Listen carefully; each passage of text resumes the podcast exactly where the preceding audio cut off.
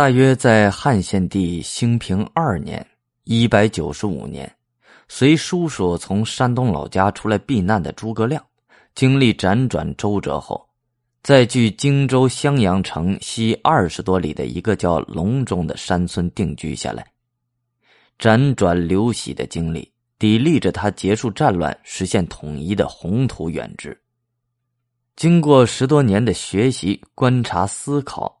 一个实现天下统一的计划逐渐在他心中日益成熟。建安元年（一九六年），曹操在许昌宴请刘备，席间说道：“当今天下英雄，只有你我二人够格。”虽然都是英雄，刘备在起家的路上却备受挫折。然而，失败并没有使他放弃追求，挫折也没有磨灭他的意志。建安十二年（二零七年）。刘备的事业发生了一个转折。这一年，他经过三顾茅庐，见到了号称卧龙的诸葛亮。他对诸葛亮说道：“汉室倾颓，奸臣窃命，主上蒙尘，孤不度得量力，欲信大义于天下。而治术短浅，遂用猖獗。至于今日，然志犹未己，君位即将安出啊？”这个问题既表达了刘备心中多年的郁闷。也表达了他欲一统天下的雄心大志。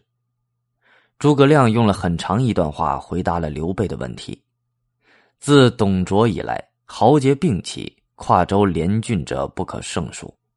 曹操比于袁绍，则名威而众寡；然曹遂能克绍，以弱为强者，非为天时，亦亦人谋也。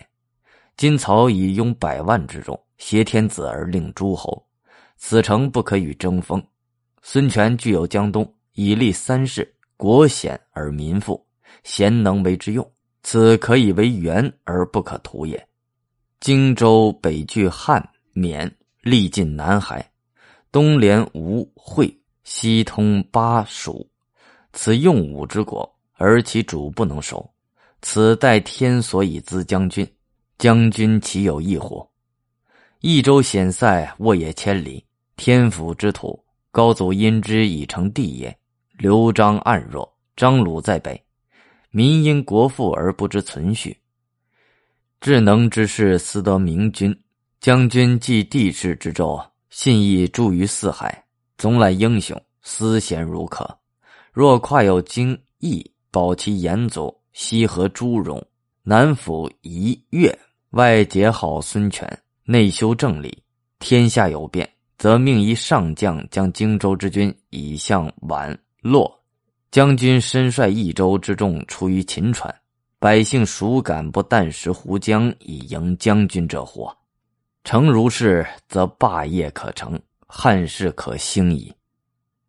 这就是被后人传颂千古的隆中对。